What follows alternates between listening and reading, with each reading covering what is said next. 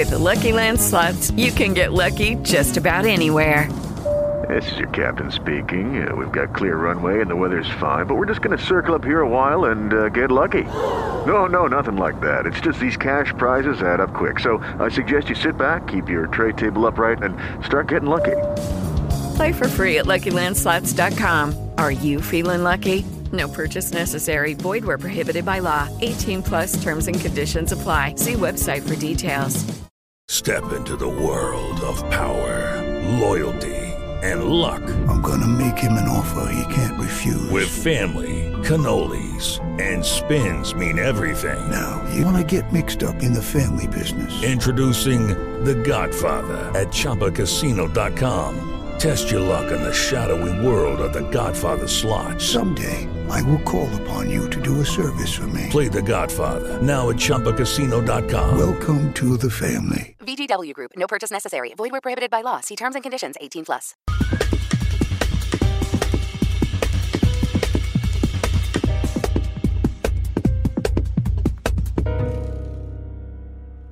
Olá! Começa agora mais um programa Gente do Rio. Todo domingo pela manhã, aqui nesse espaço, conversamos sobre o nosso Rio de Janeiro. Não esqueça, tem reapresentação do Gente do Rio depois do programa Canal Livre ou a qualquer momento no nosso canal do YouTube, Band Rio. E hoje é Gente do Rio em dose dupla. Nossos dois convidados vão falar como podemos voltar a nos divertir com segurança. Com grande parte da população vacinada, é hora de pensar como retornar à convivência nos eventos. Muitas perguntas estão no ar. Como trabalhar uma volta segura? Como estão as pessoas que trabalham com eventos? Como recuperar o tempo perdido? Temos esperança de curtir festas de Réveillon e Carnaval? Vamos saber tudo com Pedro Guimarães, presidente da Apresenta Rio, e Gabriel Davi, diretor de marketing da Liesa.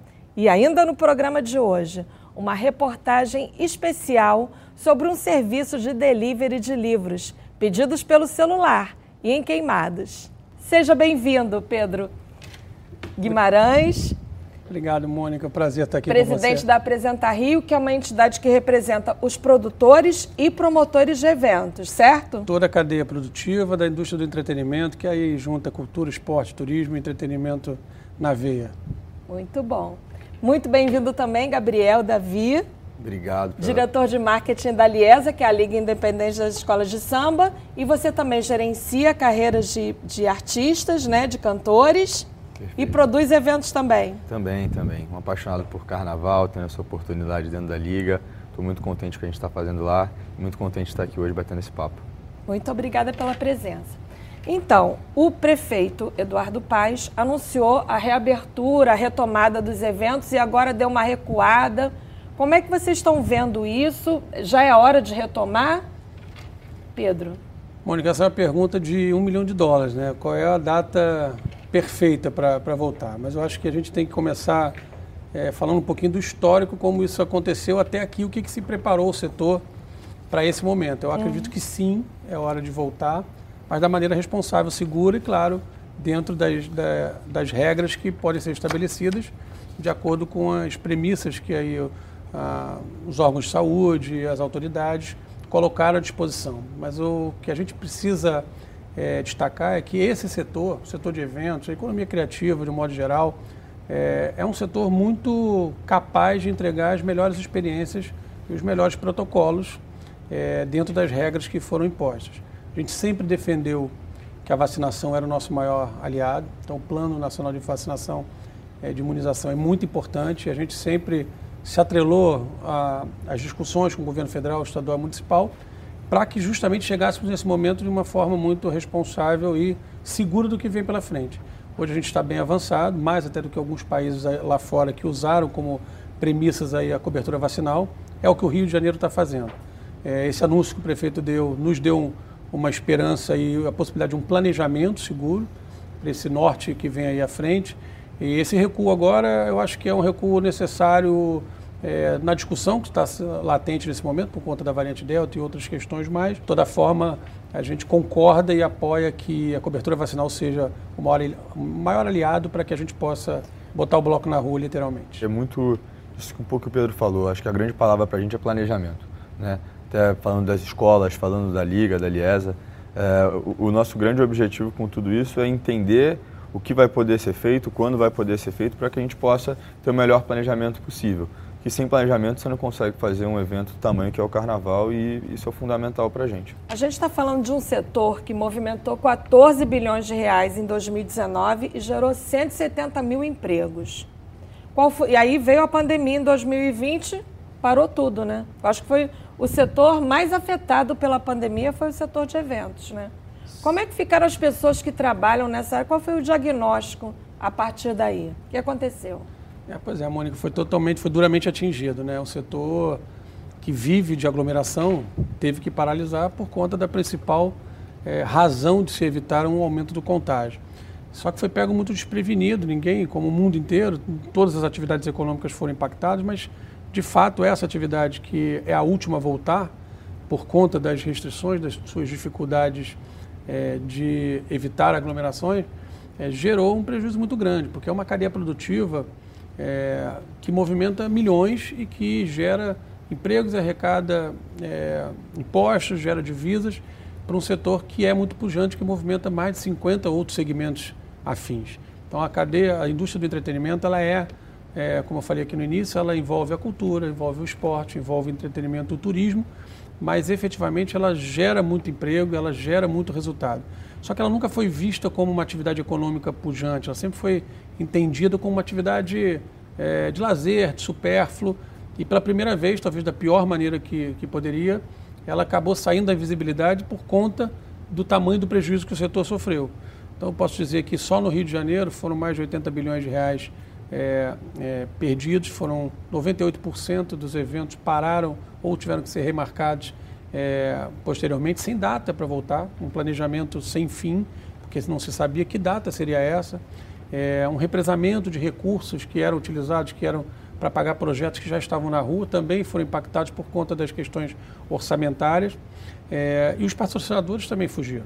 E o desfile? O Rio sem desfile de escola de samba, que era uma coisa que ninguém poderia imaginar que isso ia acontecer, né? Que é a indústria do, do carnaval, que já se chama de uma indústria, né? Uhum. São praticamente 17 meses já sem receita, tanto para as escolas quanto para a Liesa. É, enfim, a gente passou por um, passa por um momento de extrema dificuldade, por isso a tamanha importância na execução do Carnaval em fevereiro de 2022.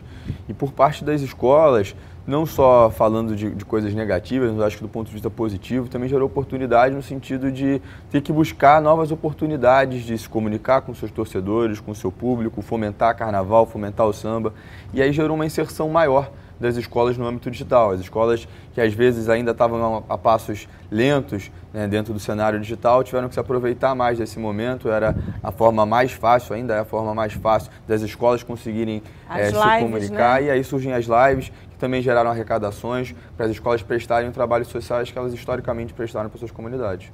E ano que vem, vamos ter carnaval? carnaval? Se Deus quiser, eu acho que esse é o nosso objetivo. A gente está trabalhando firmemente para isso e de acordo com todas as informações que a gente tem do poder público, a gente vai conseguir fazer esse carnaval em fevereiro de 2022. E qual é a perspectiva? Como é que vai ser realizado? Tem, vai ter alguma coisa diferente? Protocolos de segurança? Como é que vai ser o como é que ser, o que a gente pode esperar do carnaval de 2022? Durante a pandemia, a gente é, passou por uma eleição dentro da liga. Foi assim que eu surgi lá. A gente está cinco meses na, na atual gestão e uma série de mudanças estão acontecendo uh, dentro da organização, principalmente no meu departamento. Então a gente espera é, entregar mais para patrocinadores. A gente está é, em contato com grandes marcas, atrelando elas ao carnaval e atrelando elas a esse movimento que o carnaval está tendo de rejuvenescer, de conversar com novos públicos, né, de realmente abrir suas portas para ativações dessas grandes marcas e gerar experiências através delas, através das escolas, para que o público, para que os amantes do carnaval sejam cada vez mais engajados com a festa. O Rio de Janeiro é conhecido como a cidade do entretenimento, né? dos eventos, das, das festas. Mas né, nós ouvimos muito do, dos empresários do setor, muitas dificuldades. Nós fazemos jus a essa fama ou, ou é difícil empreender, é difícil tocar essa, essa cidade do entretenimento? Mônica, eu acho que eu posso falar agora da cadeira do lado de cá. Eu já tive na experiência no setor público, mas venho do setor empresarial. Tive, acho que posso falar com, com conhecimento de, de carteirinha aqui.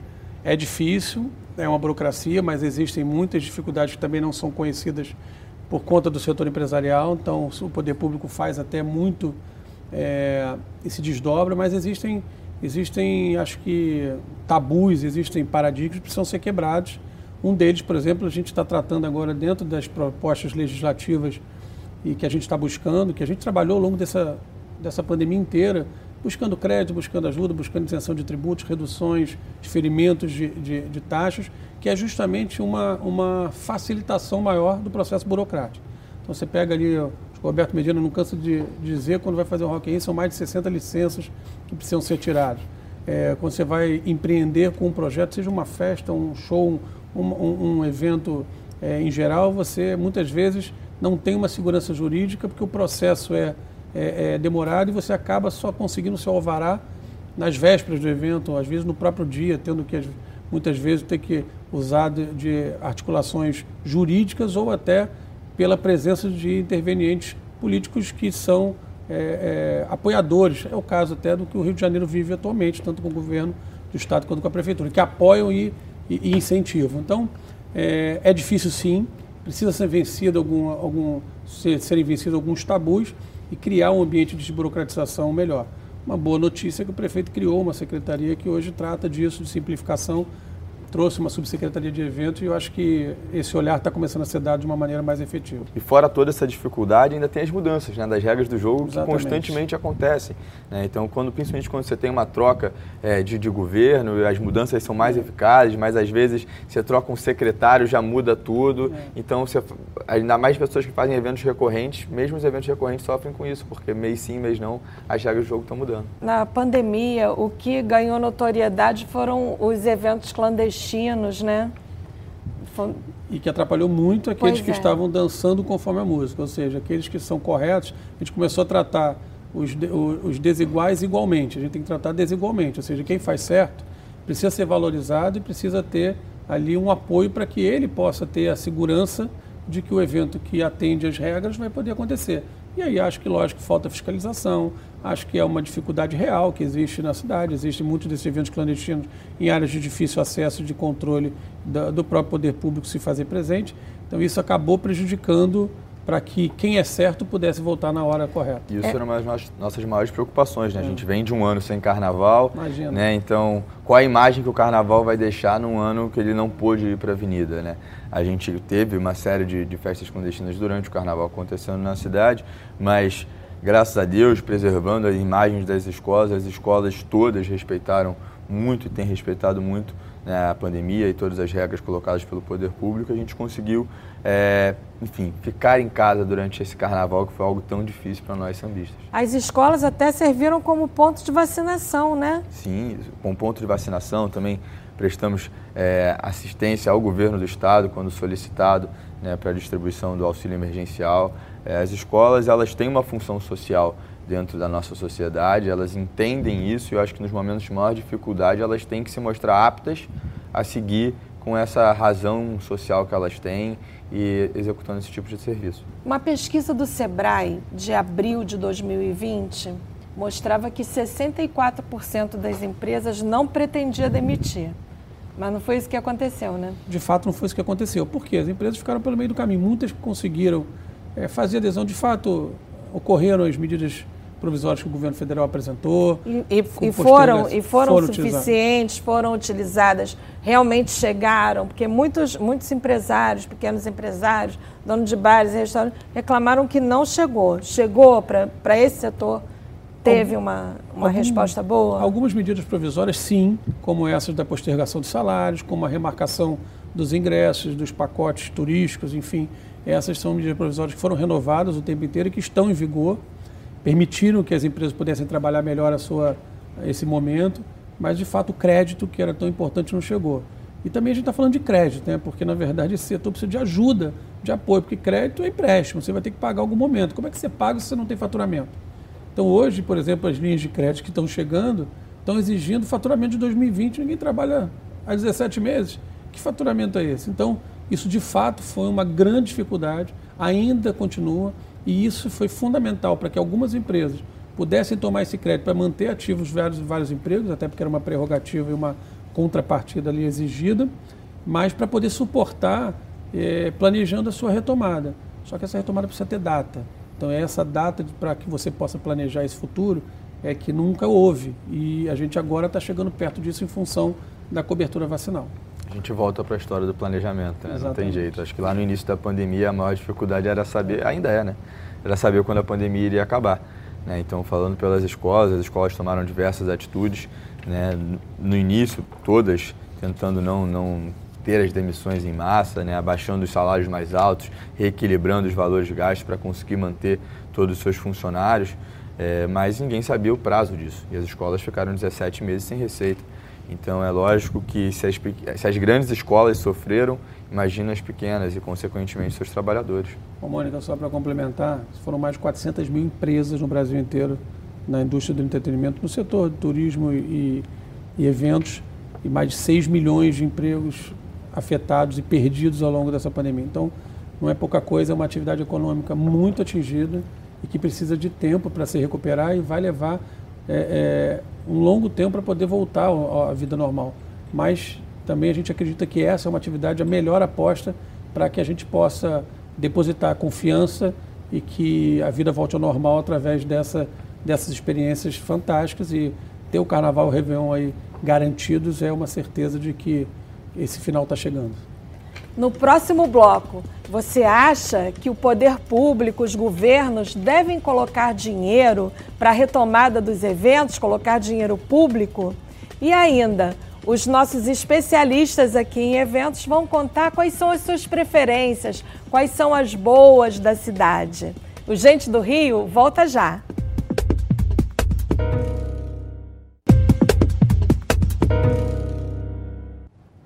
Estamos de volta com o Gente do Rio. Hoje conversando com Pedro Guimarães, presidente da Apresenta Rio, e Gabriel Davi, diretor de marketing da Liesa, a Liga das Escolas de Samba.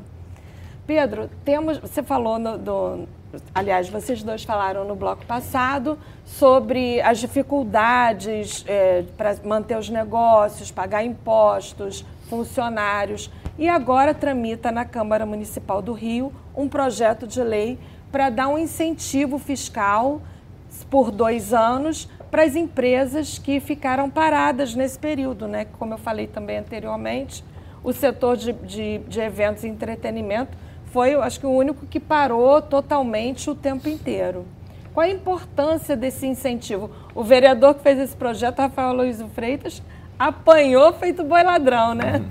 Mas olha, a gente vai erguer um busto para ele, para essa Câmara, para o presidente da, da casa, o Carlos Caiado, e os demais vereadores que agora compraram. Acho que demorou a entender. Demoraram a entender. É, porque se falava que o é. projeto era para voltar Exatamente. a fazer os eventos imediatamente no meio da pandemia. Não era isso. Não era isso. Era para dar foi. um fôlego, um incentivo, um fôlego para aquelas empresas que ficaram paradas Exatamente. poderem se recuperar, não era isso? Exatamente. A gente, a gente, na verdade, trabalhou em várias frentes, né? Estado, tanto no âmbito estadual quanto federal foi aprovado, né? Eu falei que a gente saiu da invisibilidade, o governo federal aprovou o PERS, né, o Programa Emergencial de Retomada do Setor de Eventos, que virou lei, o presidente da República sancionou a lei, uma pena que vários vetos aconteceram que ajudaram a desconfigurar é, a lei aprovada, mas é a primeira lei do setor que trata eventos como atividade econômica, isso foi muito importante, e que tem sim ali garantidos uma série de medidas que estão sendo regulamentadas ainda, apesar de ser extemporaneamente, algumas estão acontecendo, mas, de fato, muito importante e muito mais efetivo do que o próprio PERS vai ser o PL 1833, que é o projeto de lei que tramita na Câmara de Vereadores, de autoria do vereador Rafael Aloysio Freitas, com coautoria do Felipe Michel, do Marcelo Ará, e hoje com autoria de vários outros vereadores. São mais de 20 vereadores apoiando agora o projeto. Acho que entenderam qual era a proposta, que era justamente criar um pacote de medidas de incentivo a um setor que foi duramente atingido, para que pudesse ajudar na sua recuperação ao longo dos próximos anos, porque não vai ser não vai ser virar a chave, né? vai ser lenta essa recuperação. As empresas foram muito atingidas, muitas quebraram, outras estão começando a engatinhar novamente, precisam de recursos, precisam de apoio do poder público, precisam de apoio do setor privado, precisam de patrocínio. E isso começa, essa engrenagem começa a girar agora. O que, que a, a, a Casa Legislativa fez? Está criando um, uma ambiência mais favorável para que esse processo possa ser construído. Quero aqui não só parabenizar a Câmara, mas dizer da importância com que o Executivo agora está tratando essa, essa questão, já que fala-se de redução tributária. Um dos pontos principais do projeto, além da isenção de taxas de eventos como a TAP, a TUAP, além da redução do IPTU nos moldes que acontece para a hotelaria de 40% do seu valor para as casas de espetáculos, boates, locais de festa, que ficaram fechados ao longo desse tempo todo pagando impostos. E agora poderão ter um, um incentivo que é um, que é um projeto temporário, ou seja, até 2024, essa primeira, esse primeiro benefício do IPTU, mas do ISS é uma proposta muito razoável e bastante é, é, moderna e, e, e, agressiva até para o mercado, é, desafiadora para o mercado, é, que reduz o ISS para sua nova alíquota mínima, alíquota de 2,6%, no primeiro ano, a partir de setembro de 2021 até agosto de 2022, e a partir do segundo ano mantém-se essa alíquota mínima de 2,6% e segue ao longo de cinco anos, nos cinco anos seguintes, a partir do terceiro ano, com uma meta de arrecadação, onde se o setor arrecadar ao município gerar uma arrecadação maior que 20%, ele mantém-se essa alíquota mínima. Se arrecadar mais que 10, entre 10% e 20%, vai para a alíquota de 3,4%, se tiver abaixo de 10%, aí volta para a alíquota de 5%. Mas de fato já ganha para os próximos dois anos a alíquota de 2,6%. Isso é metade do que o setor paga hoje de ISS. Então, isso é um resultado efetivo e, claro, que demonstra, sim, uma expectativa maior para que o mercado possa se aquecer. Mônica, eu acho que também isso tem uma relação direta com o entendimento do que é a cidade do Rio de Janeiro para o Brasil como um todo. Né? A gente estava falando da principal cidade de entretenimento que esse país tem. Então, acho que nada mais justo, ainda mais depois de mais de um ano desse momento lastimável que a gente né, vem vivendo, a gente dá um incentivo, a gente ajudar para que o Rio volte a ter seu protagonismo Exatamente. dentro né, do nosso país e do mundo como um todo. O carnaval, o desfile das escolas de samba, é um do, dos principais pontos de polêmica desse investimento público. É possível é, realizar os, os desfiles sem o apoio público? Essa coisa da gestão do sambódromo, se é da, se é da Liga, se é do poder público.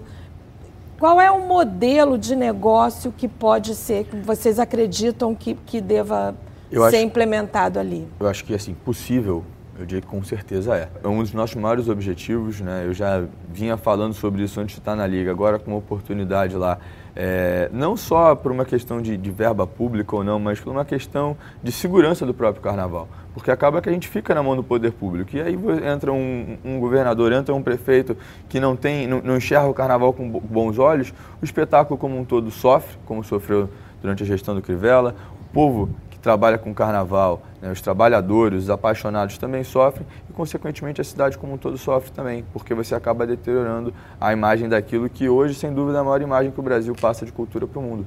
No setor de turismo, é, se fala que a diversidade, investir nos eventos que respeitam a diversidade, aqui, os nichados, né, de determinados nichos, é, é a saída para a retomada, é, é uma das saídas, um dos pontos principais da retomada.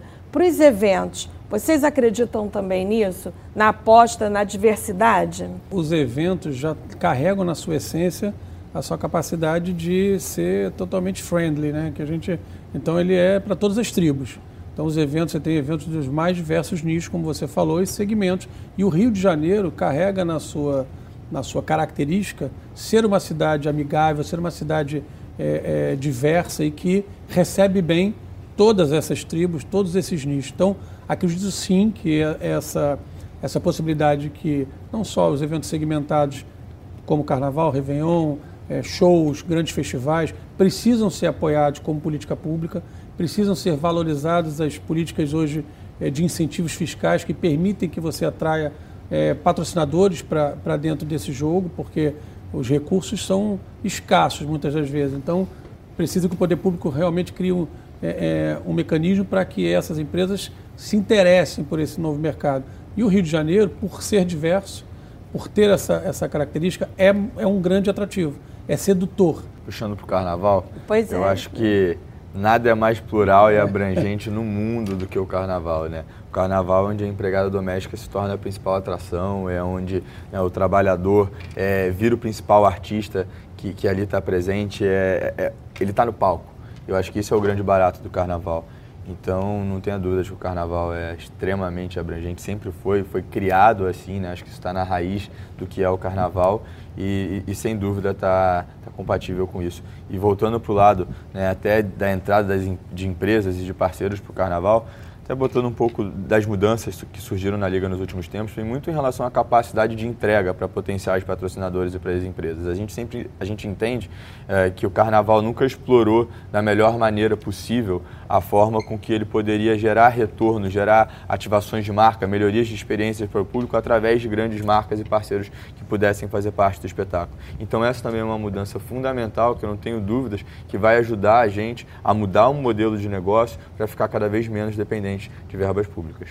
Agora vamos assistir uma reportagem especial. Você já pensou em pedir um livro pelo celular? Um delivery de livros? Agora existe o Zé dos Livros e é em Queimados. Vamos acompanhar. Não foram só a máscara e o álcool gel que passaram a fazer parte da vida de todo mundo durante a pandemia. Os serviços de entrega também se tornaram essenciais. Comida, farmácia, delivery de bebidas e até de livros. Por que não? Aqui em Queimados, a Biblioteca Parque Padre de Sá encontrou um jeito criativo de seguir o seu propósito, que é aproximar os livros da população. É o Zé de Livros. tivemos essa grande ideia, né, de construir, de, de levar a cultura até as pessoas. Aí tivemos a ideia de criar o Zé de Livro, aonde nós pegamos os livros da nossa biblioteca aqui do São Roque e levamos até a residência dos queimadenses. Os livros catalogados estão à disposição de qualquer morador da cidade. É só fazer o pedido pelo celular que a equipe prepara os livros para a viagem. E claro, os títulos são higienizados e embalados seguindo todos os protocolos de segurança. E os que são devolvidos passam por uma quarentena de 14 dias antes de voltar para as prateleiras. O Zé de Livros faz tanto sucesso que quem conhece faz questão de divulgar. Eles são super atenciosos e é um projeto muito legal para as pessoas não pararem de ler nessa quarentena também, porque a gente não tem desculpa, né? Agora eles trazem até os livros na sua casa, não tem desculpa para você não ler mais. Essa ideia com o Zé é que ele não pare mais, assim, nunca mais. Porque é, ele surge de uma necessidade, isso é uma realidade, né? Ele surge da necessidade das pessoas terem contato com esses livros. Mas a gente percebeu que ele era muito mais potente do que isso. Então o Zé ele vai ter vida longa, assim, ele não vai parar, mesmo depois que as pessoas saírem da pandemia.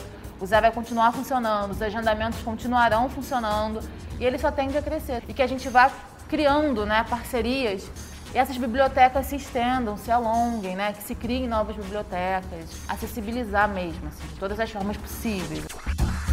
Uma ótima ideia para encurtar a distância entre os livros e seus leitores, né, Pedro? Totalmente. Eu acho que essa ideia a gente vai plagiar. With Lucky Land slots, you can get lucky just about anywhere. Dearly beloved, we are gathered here today to. Has anyone seen the bride and groom?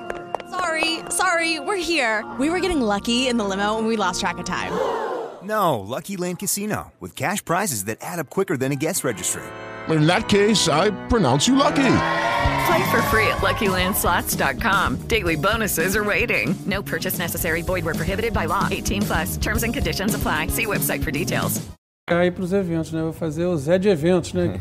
Vai levar o evento até você. É uma, mais uma ideia. O evento já pega, já faz uma pegada dessa, como foram as lives, e bota na rua. Exatamente, mas isso aconteceu muito na pandemia, né? E é na Baixada Fluminense, lá, lá em Queimados, né? Sem dúvida, muito importante, né? Uma forma também da gente fomentar a educação no país e de facilitar isso. Então é incrível. Isso é uma ideia que é um delivery, né? Para as pessoas que ficaram em casa terem acesso aos livros. Muito legal. No setor de eventos, nós tivemos as lives, os encontros virtuais, os deliveries também, né? As, as casas de festas entregando é, patrocinadores ativaram entregas durante as lives, entregavam na casa das pessoas, você pedia através do QR Code, você fazia a encomenda e recebia os produtos com desconto. Fantástico. Exatamente. Esse é um modelo que veio para ficar?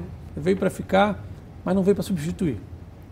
Então, substituir a experiência ao vivo, ela é, ela é inquestionável. Está aqui o Gabriel para falar do carnaval. O que é a experiência do carnaval? Ele é um produto de venda de conteúdo absurdo para ser transmitido, mas para muito mais para ser aguçado e sedutor para quem, é, quem, quem vai querer ir na próxima vez e que já teve a oportunidade. Eu sou suspeito que eu sou amante do carnaval, então estou lá sempre. Então, mas não, não troco não troco o sambódromo pela televisão. E você, Gabriel, o que acha? Você que, que também gerencia a carreira de artistas, né? Devem ter feito muitas lives, Muitos, né? né? No início da pandemia teve o boom das lives, mas depois a gente vê a importância desse modelo híbrido que, o- que o Pedro falou, porque se você fica massivamente só ali, uma hora aquilo cansa também. Então é bom você ter diversas experiências e formas diferentes de poder atingir o seu público-alvo. E lá no Carnaval, a gente já tem estudado e começou a programação aí sim de fazer um carnaval digital, mas como bem mencionou o Pedro, não é para substituir os desfiles na avenida, é para ser um somatório para fomentar ainda mais o que a gente faz por lá. Como, esse, ca- como esse carnaval digital? Como é que seria? Então, é uma forma da gente também é, chegar numa gamificação do carnaval. Né? A gente quer angariar novos públicos, a gente está com essa intenção, a gente está buscando isso o tempo inteiro. Então, levar o carnaval para um modelo de criação digital, você começar a fomentar esse tipo de competição, vai fazer com que a gente já vislumbre lá na frente fazer um, um joguinho de carnaval, uma brincadeira onde cada um possa montar seu próprio desfile. Mas eu já estou indo lá para frente. Primeiro a gente vai para o Carnaval Digital, vai apresentar isso é, num ponto de vista que você não tenha você não tenha restrições, né? O, o- carro que você botava antes, um, um pássaro pendurado ali no carro, agora ele vem voando no meio da avenida. Essas são as- uma das possibilidades que um ambiente digital possibilitaria para um desfile de escola de samba. Gente, aí como é que seria? É o sambódromo, aí você entra e cria o seu carnaval, como, como que é? É, não. Inicialmente a ideia é que as escolas vão criar isso, né? É, é, ainda é um produto que a gente ainda vai lançar lá na frente, é para fomentar para o carnaval de 2023 essa ideia. Uhum. É, mas a ideia é isso, é Sapucaí. Todo mundo vai virar carnavalesco? Não, não todo mundo. O carnavalesco vai ter uma liberdade artística inicial para isso. E aí no futuro, após isso ser apresentado, o público entender que isso é possível, aí sim disponibilizar isso para o público para que todo mundo possa de alguma forma virar carnavalesco e brincar com seus desfiles ali. Gabriel, você falou muito em planejamento. Como planejar num, num ambiente desses? A gente recebe informação do poder público, a gente recebe informação das secretarias de saúde e é com base nisso que a gente lida e, e faz a nossa tomada de decisão.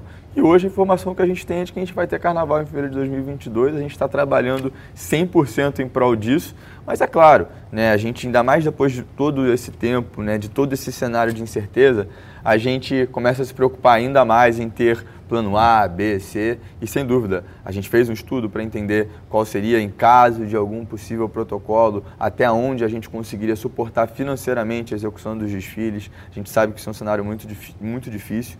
E também, em caso de piora de tudo isso, que a gente de verdade não acredita, é fomentar outros produtos que, de novo, não vão substituir os desfiles jamais, mas que de alguma forma possam marcar o carnaval e, e atender minimamente as expectativas de quem ama tanto essa festa. No próximo bloco, vamos falar de futuro. Como fazer os grandes eventos, como serão, como aglomerar de novo. E também os especialistas no dia e nas noitadas vão nos dizer quais são as suas preferências. O Gente do Rio volta já.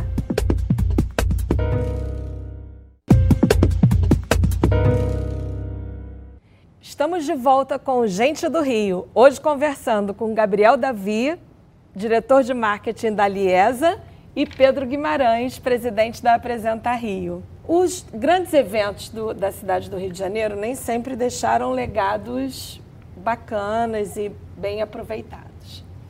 Tem vários equipamentos, por exemplo, das Olimpíadas, ou subaproveitados ou abandonados. Vocês têm algum projeto para aproveitar isso, para fazer eventos, seja de carnaval, de escola de samba, de cantores? Eu acho que muitas coisas estão aí sendo tratadas já, algumas surpresas aí eu acho que eu não posso me, me, me, Ah, me antecipar, porque não são, porque não são propriedades, propriedades de uma, da entidade, né? São, são empresários Não, que têm dá mas- só uma palhinha aí pro vou- nosso vou- telespectador vou que o um- Gente do Rio merece, não né? sei se não sei se ela já anunciou, não, mas vou dar vou dar um, um- falar o que a Daniela Maia, né, a presidente da Rio Tour, está fazendo um brilhante trabalho, vou dar um beijo para ela que é uma uma Tem querida. ajudado muita gente também no carnaval. Tem ajudado muito, tem se dedicado lá com a Cidade das Artes também transformado. Mas ela já disse lá que pretende fazer um grande evento lá, e a Rio Tour fazendo agora, vai ter o Réveillon no Parque Olímpico, e que lá deve passar a ter alguns outros atrativos. A gente já tem o Rock in Rio lá, né, que se balizou, tem os eventos esportivos das arenas. É, Ouve-se falar de uma competição esportiva aí, é, no ano que vem, é, mas enfim, não está confirmada, mas é, é fato que a gente é, tem muita coisa já de calendário aí que está sendo anunciado para esse ano de 2022. A expectativa é muito positiva. Coisa já agora, no segundo semestre, mas 2022 muita coisa acho que vai rolar. Acho que vai ser uma Vamos chuva. ter desfile de escola de samba lá, vai ser o quê? Lá na Parque no Olímpico? Não, não, não que eu saiba, não que eu saiba, mas a gente está trabalhando muito na cidade do samba também, né? Fazendo várias modernizações, adaptações na cidade do samba, também para suportar eventos, principalmente E de o que, é que carnaval. vai ter de novidade lá? Eu Não, a- eu acho que a grande novidade da cidade do samba, a gente tem a intenção, junto com a Rio Tour também, com a Dani, né, de fazer um museu do carnaval, né, e uma das possibilidades é fazer lá. A gente entende que não só um museu estático, mas ali é um museu que está em Fantástico. constante mutação, né? Não sei quem já teve a oportunidade de ir à cidade do samba, mas é interess- muito interessante, sou suspeito, mas é legal porque se você for todo dia à cidade do samba, você vai ver um museu Uma diferente. Está em constante. É, é uma fábrica em constante produção, né? Então é muito legal de, de ir lá ver. Então, isso é uma porta que a gente com certeza vai estar abrindo né, nos próximos meses para essa visitação na cidade do samba, é, junto com a Rio Tour e, consequentemente, fomentar esse museu lá também. Eu acho que, Mônica, uma coisa que é legal, o Gabriel falou, a gente fomentar o uso dos equipamentos tradicionais, é, ajudar para que eles voltem a- a- ao protagonismo da cidade. Em todo o estado, eu acho que é importante isso. É, o Rio de Janeiro está aí, a região dos lagos, né, a Serra, é, Serra Imperial, Serra é, como um todo.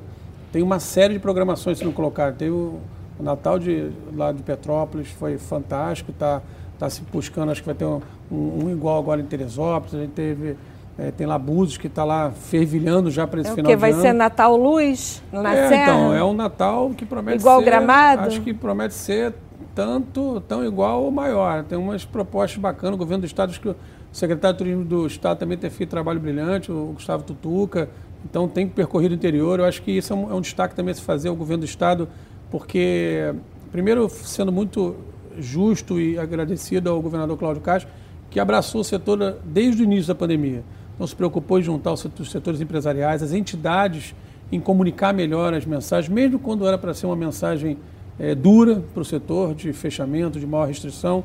Chamou-se sempre o setor para conversar e, e discutir possibilidades que poderiam encontrar facilidade. Assim como a questão do crédito, né? a gente falou aqui antes, a AG Rio tem feito um trabalho bacana, lançou o auxílio emergencial, agora o Super RJ, e está desenvolvendo uma. Estou até anunciando coisa que eu não sei se poderia estar tá, desenvolvendo uma, um- uma linha de crédito específica para o setor de eventos, para ajudar a turma, mas muita gente se Ah, muito beneficiou. interessante. Como é que vai ser isso? É, então, é, é usar as linhas de crédito já existentes, mas com garantias mais acessíveis ao mercado que tem tanta dificuldade. Não adianta você pedir faturamento em 2020 que ninguém trabalhou. Então o governo começa a ser mais proativo. Você fez essa pergunta, né? Se precisa ter ajuda do governo? Sim, precisa ter ajuda, precisa ter apoio, patrocínio, políticas públicas, valorizar as leis de incentivo já existentes. A lei do ICMS do Estado do Rio de Janeiro é a melhor que tem no país e ele é muito utilizado, com uma fonte de recursos. Ajudou o carnaval, carnaval inclusive. ajudou muito o carnaval, ajuda os eventos esportivos e ela permite. A gente tem que atrair mais os patrocinadores, fazer aqui um, um convite aos patrocinadores privados. Olha, a gente tem aqui um ambiente de negócio muito salutar. Venha para o Rio de Janeiro. Não fica fazendo gente jabá tá- Eles têm gente que do vir- Rio, não. Mas a gente, mas a Tem gente que botar tá- dinheiro, né, Gabriel? A gente está sentindo isso na pele, né, com negociações de patrocinadores para o carnaval do ano que vem. A gente está tendo uma resposta muito positiva e a gente começa a entender a importância dessa influência né, dos principais líderes políticos do estado e da cidade, tanto o governador quanto o prefeito, têm sido grandes parceiros do carnaval, assim, né, como de, de todo o setor, mas especificamente para o carnaval isso tem sido fundamental, não só para fomentar o futuro, não só para enaltecer a importância eh, do espetáculo, mas para estar presente, né, para fortificar isso dentro da nossa cidade, do nosso estado, que é muito importante para a gente. Vocês têm percebido uma demanda reprimida por eventos? Porque depois de tanto Ah, tempo, enorme, sem, enorme. Parece que. Falando da minha geração, então, acho que o pessoal tá louco pra sair, né? A gente quer muito. Enfim, jovens em geral, a gente está desesperado por isso. Vai ser o quê? Um boom de eventos? É, é um, é um cuidado que se deva ter também para que não haja um atropelo, né? Mas ao mesmo tempo, talvez trabalhar esse calendário de uma forma mais eficaz, né? De uma maneira é, diluir ao longo de todo, todo esse processo. A gente tem, claro, um represamento enorme, porque projetos iriam acontecer em, 2000, acontecer em 2019, a gente via numa crescente, depois de uma crise é, que afetou muito todos os setores, né? Esse setor especialmente também foi afetado pós-Olimpíadas. A gente viveu um momento no Rio de Janeiro, mas em todo o Brasil. Aí eu falo aí já com um pouco do, de uma associação nível nacional que consegue enxergar dificuldades em todos os locais. Mas a gente sabe que alguns tiveram mais dificuldade, como São Paulo, em recomeçar, mas já estão agora anunciando facilidades maiores, que tem um favorecimento maior para os patrocinadores serem atraídos lá, porque a indústria pujante do negócio está lá, mas a gente tem a oferta, a gente tem uma, uma verdadeira, uma verdadeira arena céu aberto. E a gente precisa explorar os espaços, os espaços públicos e permitir que os eventos, essas propostas aconteçam nesse calendário aí virtuoso que vai vir pela frente. Eu acho que do ponto de vista aqui do Carnaval a gente tem, a gente teve o anúncio de que a gente vai lançar a abertura de venda só dos camarotes da Sapucaí e a procura tem sido tamanha. É isso que eu ia perguntar, como é, como é que está isso? É, eu não tenho a menor dúvida de que a gente vai anunciar sold out no primeiro dia de vendas. né? A gente vai abrir agora, essa semana, dia 18 a gente anuncia né, nos contemplados ah, a terem seus camarotes disponíveis na Sapucaí. Eu não tenho a menor dúvida, a procura está gigantesca, muito maior. Né? A demanda está muito maior do que a oferta. Sold out caso, é vender tudo, Vender esgotar, tudo, esgotar todos os camarotes. todos os e no final camarotes. do mês de setembro, a gente abre venda de arquibancadas e frisas, que a gente espera igualmente. A gente entende que é, é um ano aí sem carnaval, então todo Qual, mundo quer vir qual, qual foi o menor tempo, qual foi o menor é, espaço de tempo que vocês venderam tudo? Ah, não, tiveram anos depois da, da obra que se teve do aumento da Sapucaí que você não vendeu tudo. No final do ano tinha, às vezes chegou a ter. Época que camarotes eram distribuídos de volta para as escolas ali, faltando uma, duas semanas para o carnaval. Então, assim, isso é um, é um marco, é uma mudança muito interessante e mostra que o público está tá entendendo esse movimento de mudança do carnaval. A gente Mas vocês isso. acreditam que dessa vez vai esgotar Não tenho a menor dúvida. rápido? Os camarotes não tenho a menor dúvida porque a procura realmente tem sido muito grande. Ó, carnaval e Réveillon, tá, Mônica? Mônica eh, tem Réveillon aí que não sabe nem se vai poder acontecer e que já está sold out. e que está vendendo. Tem, seja nos hotéis, seja nos espaços tão de eventos. vendendo. Então, porque você tem que planejar com antecedência. Voltamos à questão do planejamento. Esse é um setor Uhum. que planeja com muita antecedência. E está se planejando ah, desde, desde que começou a pandemia para poder voltar. Então, segurando esse represamento, tentando trabalhar os processos. Então, precisa aí agora realmente de um, de, um apoio mais, mais maciço, uma segurança jurídica para que essas, essas propostas possam de fato acontecer e ajudar a, a criar outras, outras alternativas. Né? Precisa ter uma diversidade de, de opções. E eu quero elogiar muito o trabalho que, o, que a Liesa vem fazendo. É, a gestão aí enalteceu o trabalho feito anteriormente, mais rejuvenescido, como o Gabriel falou, com o time lá e, e com o próprio Perlingeiro lá.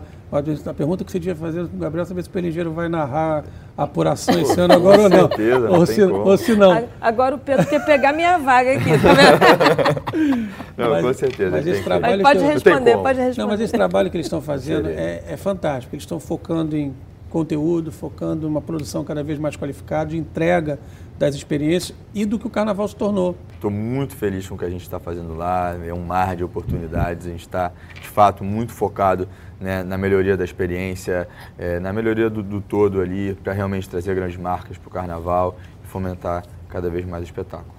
Em março, vocês tiveram uma reunião com o ministro do Turismo, né? Gilson Machado. Uhum. Qual foi o saldo dessa reunião?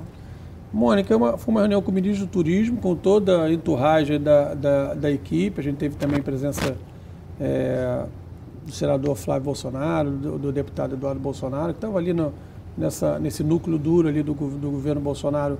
É, mas o Ministério do Turismo tem uma importância muito grande, porque também abarca a Secretaria Especial da Cultura. O secretário Mário Frias já teve com a gente agendas constantes, tem se mostrado é, aberto aí a escutar as propostas, mas é fato que o, o setor tem encontrado ainda muita dificuldade, seja na construção das mudanças e da, e da tramitação é, da, dos projetos que estão escritos na Lei de Incentivo à Cultura. Eu acho que falta um pouco mais de proximidade entre o setor empresarial com o governo federal nessa questão. A gente conseguiu levar essa preocupação nessa agenda com o ministro, a gente demonstrou é, o sofrimento que o setor vinha passando, pediu um apoio dele efetivo na época ao, ao programa emergencial do PERS, lá no governo federal. Esse apoio vem sendo dado, mas, enfim, de fato, não está chegando da maneira com que deveria e poderia. Não é à toa que há uma expectativa aí que o Congresso venha vetar os vetos presidenciais da lei, que, que será muito ruim para o setor, porque a gente quer é, é, é, conquistar aquilo de direito pleiteado e que foi é, permitido. Mas a gente precisava ter. A gente, eu acho que o saldo positivo que eu posso dizer dessas agendas é que a gente tá, está conseguindo levar de uma forma é, organizada, profissional, institucional, falando em nome de uma indústria muito forte, a preocupação desse setor que no fundo, no fundo, ele nunca foi visto como indústria, como o Gabriel falou, carnaval, tudo. então isso é tudo é entretenimento, então envolve turismo com todos com enfoque no resultado turístico. Então, acho que ter o ministro aqui querendo conhecer um pouco mais dessas agendas é fundamental, é importante, assim como os demais tinha, teve a presidente do IFAM, teve o presidente da Embratur. Eu acho que investir em promoção do Rio de Janeiro hoje, é, do Brasil lá fora, vai ser fundamental para essa retomada. É, a gente tem um, um, país diverso, a gente tem uma série de alternativas e atividades que vão poder ser comercializadas é, internamente. A gente tem a oportunidade do carnaval ser muito vivenciado pelos brasileiros. A gente já tem agora nesse período muita gente de fora do estado do Rio de Janeiro, Minas, Goiás, é, Rio Grande do Sul, muita gente vindo para o Rio de Janeiro agora de férias. É. Você tinha tocado num, num, ponto, numa outra resposta, que é a, a, realização de eventos no interior. Aí falou do Natal Isso. Luz. Qual é a chance da gente ter carnavais no, no, em outras cidades significativos? Olha, a gente tem a é, exploração... É, ou outros tipos de eventos. A gente tem a exploração de carnaval não só em outras cidades, mas em outros países é. também? É, a gente tem, eu vou falar um pouquinho da Beija-Flor, mas a Beija-Flor tem, tem escola em Tóquio, no Japão, por exemplo.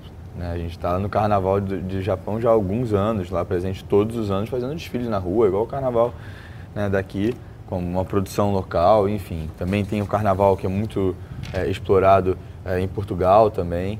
É, é uma forma também de despertar olhares do mundo o tempo inteiro para o carnaval principal, para a principal imagem do carnaval, que é o desfile das escolas de samba do Rio de Janeiro. Né? Já que nós estamos falando em carnaval, então vamos para o nosso ping-pong, que são aquelas perguntinhas pequenininhas, mas que revelam muito dos entrevistados. Então vamos começar pelo, pelo consenso de vocês, meu não. Escola de samba.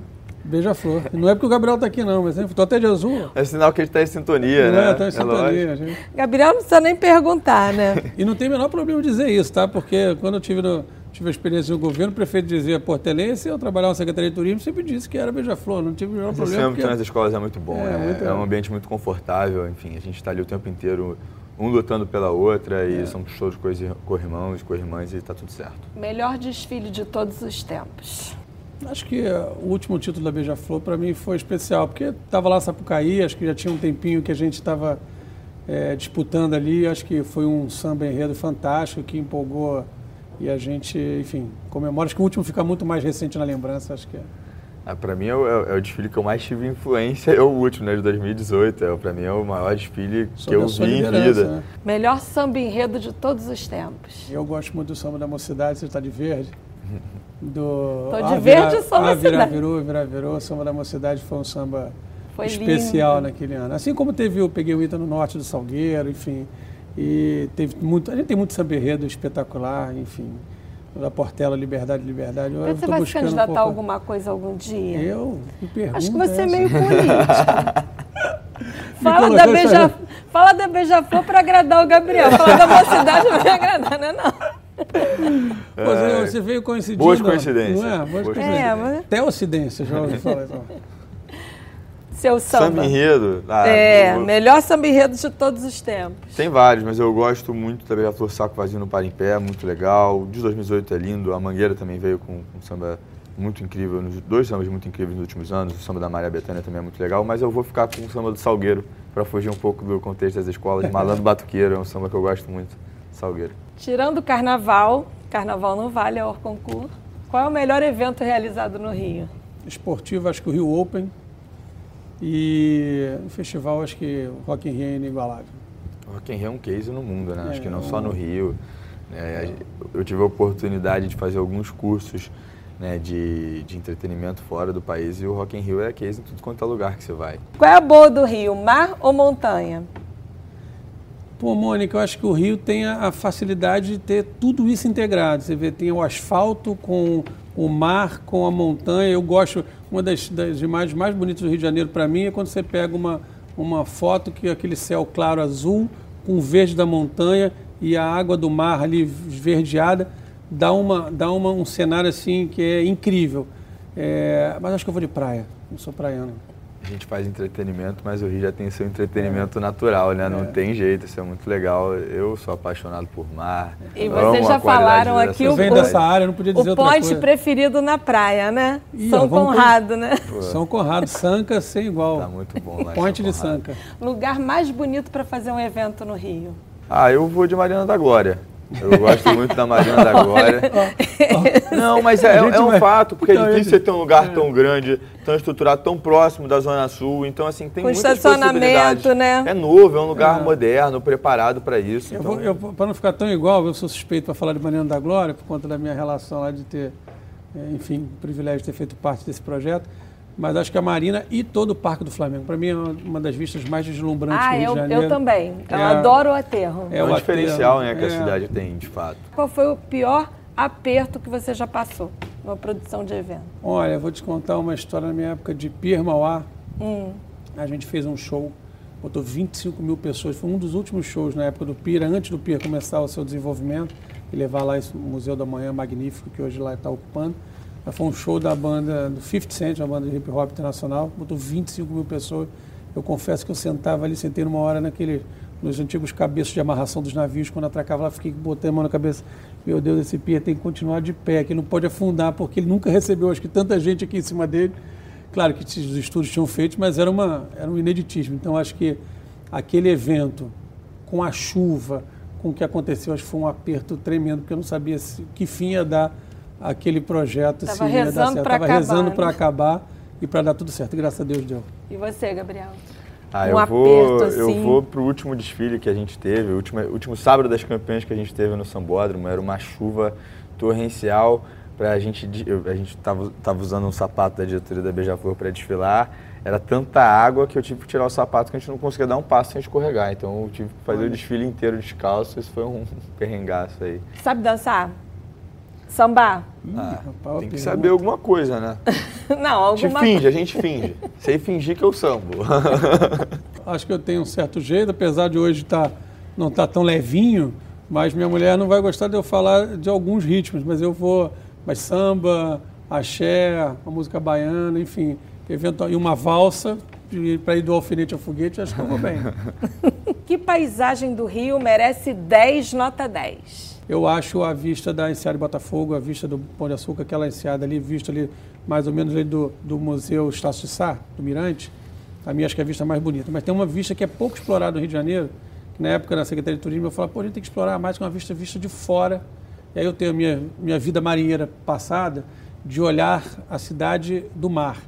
E a vista que você pega com aquele ângulo onde você pega a Pedra do Arpoador, abrindo para Copacabana e Ipanema, eu acho que aquela, aquela vista da imagem do Rio de Janeiro é o Rio de Janeiro que é bonito por natureza. Eu mesmo. sou, eu sou um apaixonado pelos esportes, uso a cidade o tempo inteiro para praticar esporte. Então eu vou falar que a Pedra da Gávea lá de cima é surreal. né? Você tem várias vistas ali na subida, só a vista da mata em si já é lindo demais. Mas também vou destacar uma vista diferente. Eu também sou, sou paraquedista, a vista lá de cima é incrível Ah, da cidade, isso, vendo é. tudo, é, Do- é do mar e do maravilhoso. ar aí, só. É, muito bom. Melhor bar do Rio? Belmonte. Eu sou nascido e criado na Zona Sul, vou de Jobi. Pra mim é, é incrível. Time de futebol? Sem dúvida nenhuma, o time, a torcida e o time mais apaixonante do Brasil, Fluminense Futebol Clube. Vão achar que a gente combinou Gente, tudo. mandou- vocês- Vão achar que a gente combinou tudo. Mesmo time, Não mesma escola jeito. de samba. Viu que bom gosto, Bom nosso, gosto, né? bom gosto. Bom gosto é tudo na vida, não Há tem jeito. controvérsias, mas tudo bem. Qual é o seu time, Mônica? Meu time é Bangu, ah, todo mundo verdade. sabe. Bangu e o América tem um, tem, um, tem um espaço no coração de todos nós. É. Partida inesquecível. Não vai falar 85 Partida? não, hein? 85 é uma inesquecível com aquele gol do Paulinho, do Paulinho de falta contra o Bangu foi inesquecível. Mas eu vou escolher então uma outra para poder não é, ser implicante com você. Aquele pênalti. O gol, o gol do Renato 95 é. contra o Flamengo, aquela foi inesquecível. Eu vou para o Fla-Flu, se não me engano, de 2012, brasileiro de 2012, o gol do Fred de vôlei em cima do Flamengo, 1x0 Fluminense. Um ídolo? Ah, eu vou para música, eu vou para o Chorão. É, Charlie Brown Jr. é um cara que tem muita influência sobre a minha geração e é um grande ídolo que eu tenho. Eu vou num, num personagem do esporte que acho que inspirou a todos nós e era receita de sucesso, de superação e determinação, que era Ayrton Senna. Se eu falar do esporte, sim, acho que ele é um ídolo para todos nós. Um sonho. Tem uma família apaixonante, tem dois filhos hoje que já estão grandes, um de 19 e outro de 15 anos. É, acho que maiores, maiores exemplos da vida bem feita que eu fiz, acho que são os filhos. Família constituída, esposa tal. Acho que é ter essa, essa vida bem estruturada ao longo de toda a minha, minha história e poder deixar para eles um, é, um acerto, ensinamentos melhores de que a vida vale a pena e que deve ser absorvida, mas mantendo seus valores, respeitos e, e aquele aprendizado. O meu sonho, de fato, é, é, ver o carnaval grande, é ver o carnaval bem estabelecido, é ver um carnaval mais moderno, mais próximo do que se imagina do, do maior festival a céu aberto que o mundo tem sonhando com dias melhores. A gente fica por aqui. Muito obrigada pela sua participação, Obrigado, Pedro Guimarães. Muito obrigada, Gabriel Davi. Agradeço, e o Gente do Rio fica por aqui, mas na semana que vem tem mais. Um beijo.